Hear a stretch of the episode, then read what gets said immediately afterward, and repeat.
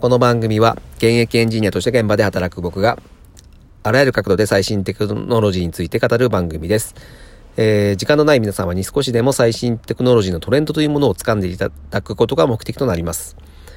はい、えー、今日のテーマなんですが、えー、Teams で社内チームがどう変わったかというテーマにしたいというふうに思います。えー、Teams って皆さんご存知ですかね？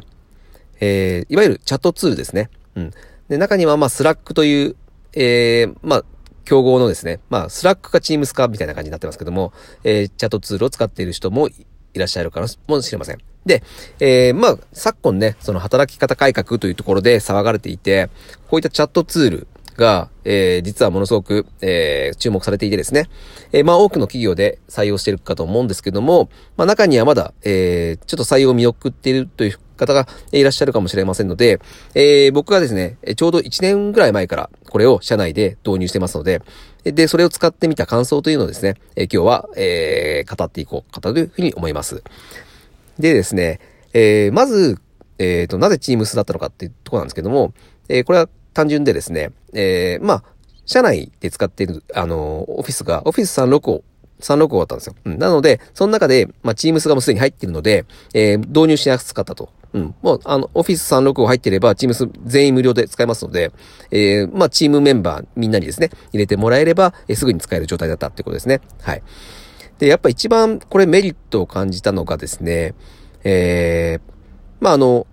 これ使ってる方はわかると思うんですが、えー、これどういうツールかと言いますと、えー、まあ、チームスと言ってるので、そのチームごとに、えー、いわゆる、えー、掲示板でいうスレッドみたいなのを立てられるんですね。うん、で、チームごとにスレッドが立って、で、その中に、えー、そのチームごとのメンバーを招待すると。で、まあ、えー、その中でそのチームメンバー間で、えー、のチャットをやり取りするので、えー、まあ、誰が、えー、発言してるもですね、えー、そのチームの人みんながそれを共有して見れると。うん。で、えー、コメントも当然共有できますし、で、ファイルとかも、ね、その中に入れられるので、そのファイルの、えー、共有もできると。で、さらに、その、ファイルもうフォルダーごとに分けられるし、えー、っとですね、すごいのが、まあ、エクセルとかとも、あの、連携していてですね、えー、みんな、えー、同じエクセルを同じ時間、タイミングで、えー、いじることができるとか、共有しながら、えー、変更が、まあ、リアルタイムで変更が見れるとか、まあ、そういった機能がありますね。うん。で、やっぱ使ってみて、まあ、ものすごくやっぱこれは、えっ、と、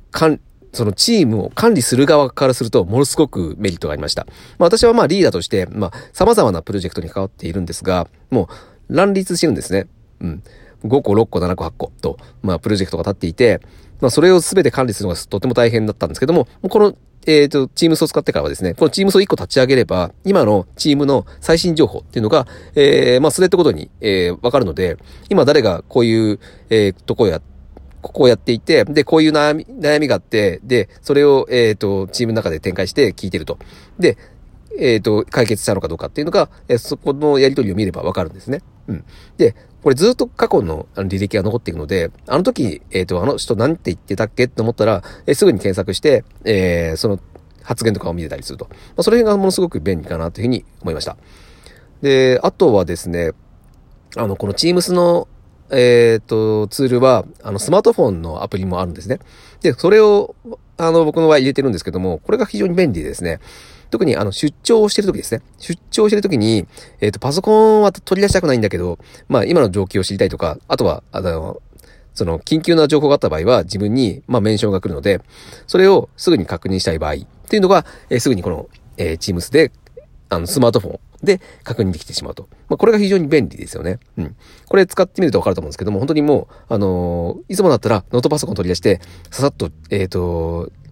状況を確認して、で、えっ、ー、と、あ、なんか今こういう質問が来てるから返さなくちゃ、メール返さなくちゃみたいな感じだったんですけども、えっ、と、スマートフォンでささっと返せるとか、え非常に便利です。うん。これは非常にお勧めしますので、ぜひ使ってほしいですね。はい。で、えまあ、これを使っていて、で、特に気をつけてもらいたいところっていうのが何点かありまして、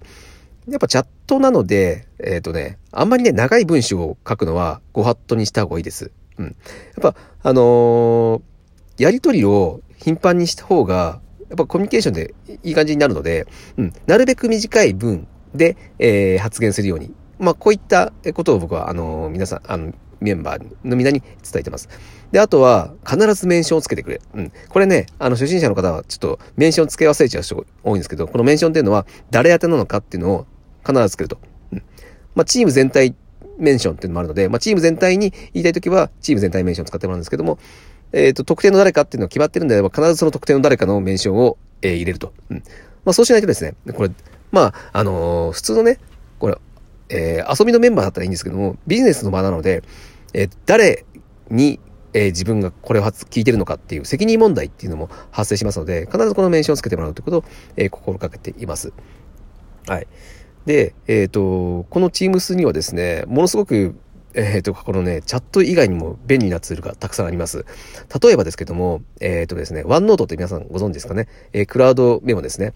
えー、ワンノートの、えっ、と、機能はですね、この、チームごとにも付けられて、えみんなで共同して、その、ワンノートを使えたりもするんですよ。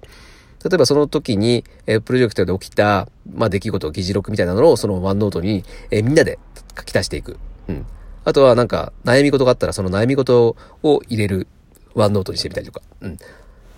とかを、えー、まあ共有して使って、まあ工夫次第で本当何でもできるので、えー、すごく使いやすいですね。で、あと、えっ、ー、とですね、プランナーっていうのがありまして、えー、この、えっ、ー、と、えー、このプロジェクトの、で、この処理の機能を作ってくれるのは、えー、この人ここを何月何日までに作ってもらわないと困るみたいなことを、えー、メンバーごとにですね、その、スケジュールを立てられると。うん。それを、えっ、ー、と、リーダーの人がそこのプランナーで入れておくと、えー、勝手に、えっ、と、その、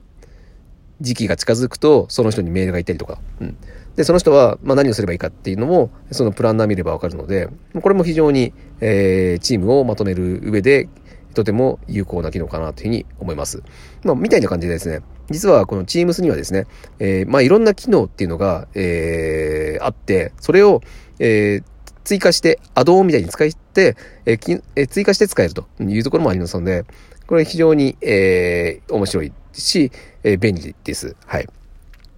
まあ、使ってみっていてですね、まあ自分が、えっ、ー、と、これは使えるというアドオンがありましたら、まあぜひ使ってもらいたいですね。はい。で、えー、まあ、Teams で、使っていて、まあ、非常に便利に使えているんですけども、えー、ぜひですね、これだけは、えー、お伝えしたい、しておきたいということがありまして、えっ、とですね、まあ、こういったチャットツールを使うと、まあ、どうしても、えー、なんか、あのー、希薄になっちゃうんじゃないの？その、関係性が、みたいな。思っちゃう人がいると思うんですよ。うん、特にこういうのね、あんま好きじゃなくて、やっぱリアルどう、リアルタイムというか、リアルの、えー、接触で、えー、やり取りしないとコミュニケーションなんて成立しないんじゃないのみたいなことを思う人もいるんだと思うんですよ。で、僕は全くその通りだというふうに思うんですね。ただ、この、えっ、ー、と、チャットツールを使うことによって、えっ、とですね、やっぱ、やり取りが増えるんですよ。うん。で、あの、やっぱその場に行って、えっ、と、ね、その仕事を遮って、すいません、ちょっとこれ聞いていいですかって聞くよりも、あの、このチャットツールがあると聞きやすいので、あの、結構頻繁にもう気軽に聞けるんですね。なのでみんな結構、あの、あんまり面識のないメンバーでも、このチームス内であれば、えー、聞けると。で、短い、そこで短いやりとりでもいいので、コミュニケーションを取っておくと、あの、実際リアルなやりとりになった場合でも、やっぱ、あの、コミュニケーション取りやすいんですよね。うん。これ、非常に面白いなと思っていて、まあ1年間使っていて、これは、えー、とても面白い現象で、あの、リアルなね、コミュニケーションのね、密度は上がったんですよ。このチャットツール使ったら。うん。やっぱ、うん、こ、ここの効果は大きいなと思っていて、うん。あの、なので、えチャットツールというのは、いわゆる、えー、リアルの、え、コミュニケーションを希薄にするものではなくて、え、逆にリアルのコミュニケーションの、え、やりやすさっていうのを、え、増大してくれるツールだというふうに僕は思ってます。はい。なので、えー、まあ僕ね、実際1年間使ってみて、こう言ってるので、はい。あのー、まあ実績はあるので、ぜひですね、えー、何か、えー、いろんな、そういうね、希薄になっちゃうんじゃないかっていう心配事があって、チャットツールを使ってない人がいれば、えー、安心して使ってみてほしいというふうに思います。まあ試してみてね、もうダメだったらやめちゃえばいいんですけども、えー、とですね、結構、これ、あの、僕もね、みんなね、あの、初め使ってくんないかなと思って、普及するのにすごい時間かかるかなと思ったんですけど、実際、あの、使い始めたら、みんな便利だ便利だっていうので、えー、結構ガワッとメンバー全員入れてくれてですね、すぐ使ってくれました。うん。結構意外とね、もう今の、あの人は、えっ、ー、と、こういう便利なツールを受け入れられやすい、まあ、えー、環境にあるのかなというふうに思いますので、ぜひ使ってみてほしいというふうに思います。はい、今日は以上になります。それでは。